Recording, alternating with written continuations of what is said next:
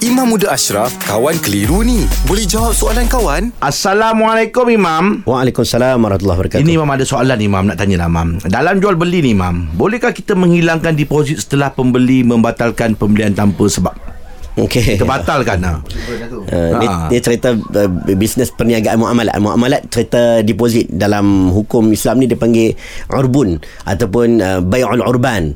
Okay. Sebab ada nabi hadis nabi, nabi pernah larang bagi deposit ni.